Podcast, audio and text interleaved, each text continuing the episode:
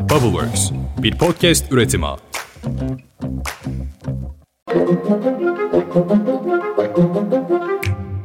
Günaydın. Bugün 27 Mart 2023. Ben Özlem Gürses. Bubbleworks Media ve Pushholder ile birlikte hazırladığımız 5 dakikada dünya gündemine hepiniz hoş geldiniz.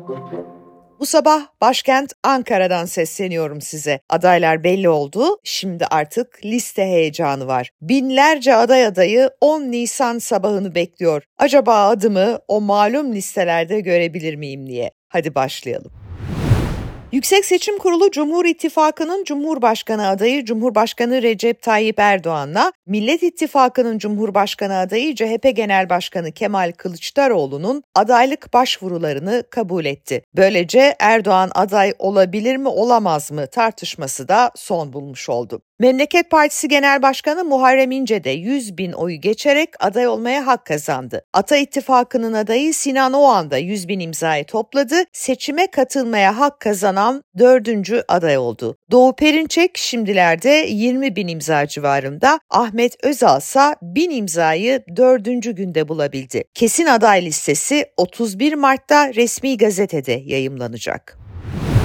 Yeniden Refah Partisi Genel Başkanı Fatih Erbakan neden önce katılmayacağınızı açıkladığınız Cumhur İttifakı'na son gün katılma kararı aldığınız sorusunu yanıtladı. Fatih Erbakan ülkemizde 60-70 yıl sonra yeniden CHP zihniyetinin seçilmesine sebep olduğunu suçlamasıyla muhatap olmak istemedik dedi. Yeniden Refah Partisi yardımcısı Profesör Doktor Doğan Aydal ise Elif Erbakan Cumhur İttifakı'na katılma kararına karşı çıktı haberini doğruladı. Tele1'de yayınlanan Fikir Kulübü programına katılan Doğan Aydal, Elif Erbakan'ın MKYK toplantısında Cumhur İttifakı'na katılma kararına hem de güçlü bir şekilde karşı çıktığını ancak eşi Mehmet Altınöz'ün katılma kararını desteklediğini aktardı kim kime katıldı tartışmalarında bir başka sıcak başlıksa Hüdapar. MHP lideri Devlet Bahçeli uzun zamandır sessizliğini koruduğu Cumhur İttifakı'na katılan Hüdapar konusunda bir yazılı açıklama yaptı. Bahçeli, HDP'nin bir kez de olsa PKK'yı kınadığına, aralarında hiçbir bağın olmadığını itiraf ettiğine hiç kimse, hiçbir millet evladı tanık olmamıştır. Ancak Hür Dava Partisi Hüdapar terörü tümden reddetmiş, hiçbir yasa dışı örgütle bağının olmadığını olmadığını eğip bükmeden milletimizle paylaşmıştır dedi. Açıklamanın devamı ise şöyle. Milliyetçi Hareket Partisi ve Cumhur İttifakı için bu tutum ve duruş yeterli ve değerlidir. Zillet İttifakı'nın HDP PKK FETÖ ile kurduğu kesinleşmiş hain koalisyonu örtbas etmek için Hür Dava Partisi kanalından kara kampanya imal edenler utanmasını kaybetmiş yalancılar ve siyasi sapkınlardır.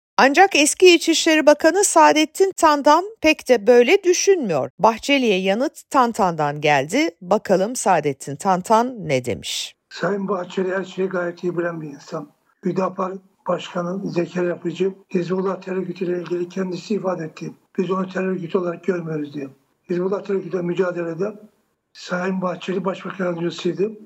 Hizbullah terör örgütünün elemanlara yakalanmasında her şeyi yakından bilen, takip eden bir insandı.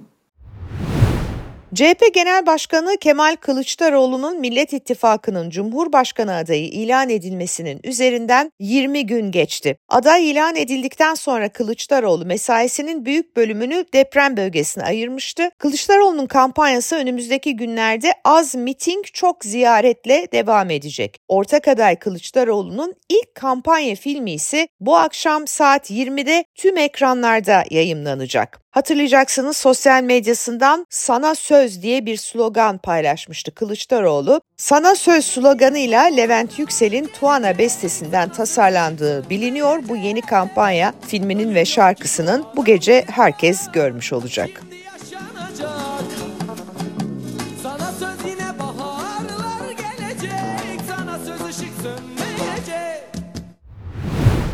Kısa Dalga yazarı Sedat Bozkurt, CHP ile İyi Parti'nin 14 Mayıs'taki seçimde 9 kentte ortak listeden aday çıkarma konusunda anlaştığını yazdı. Bozkurt köşe yazısında şöyle aktarıyor. CHP ile yapılan görüşmelerde aralarında tek milletvekili çıkartılan Bayburt ve Tunceli'nin de bulunduğu 9 ilde ortak liste yapılma konusunda anlaşmaya varılmış.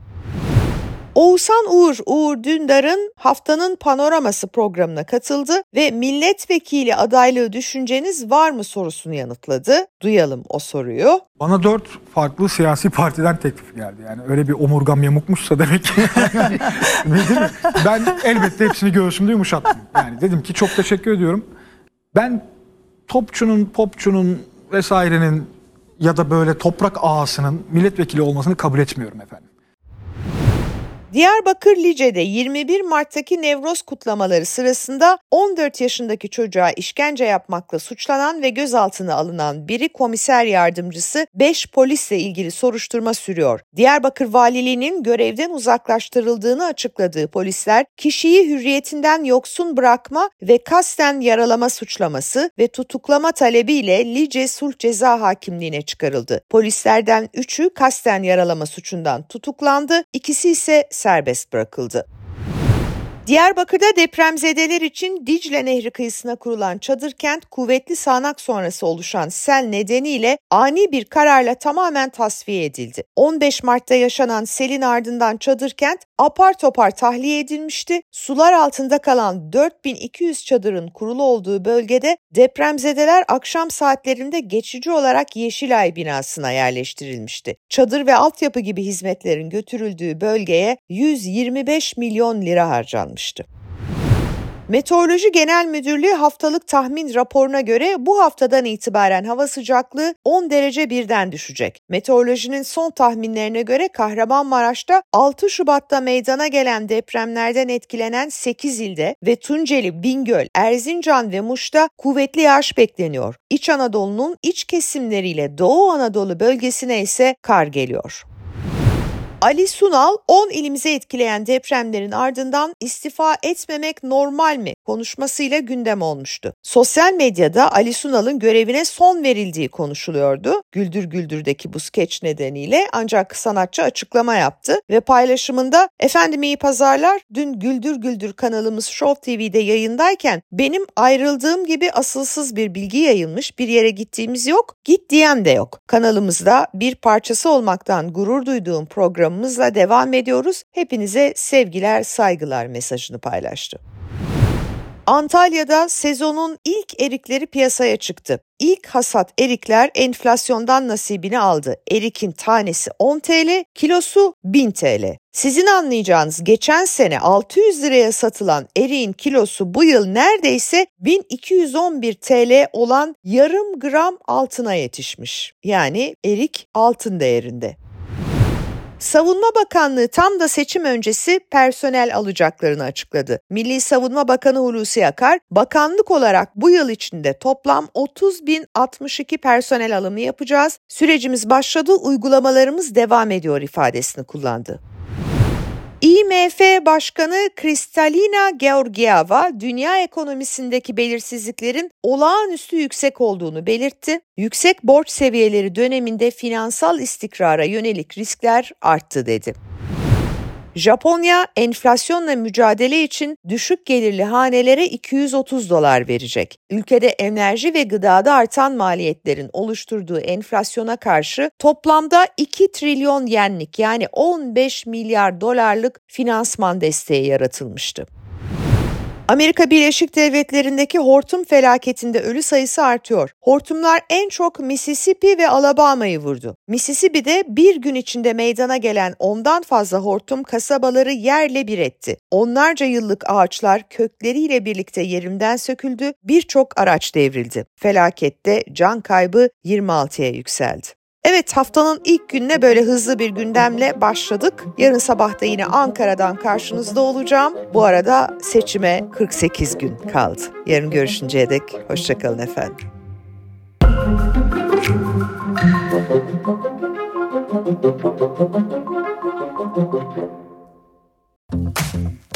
Bubbleworks bir podcast üretimi.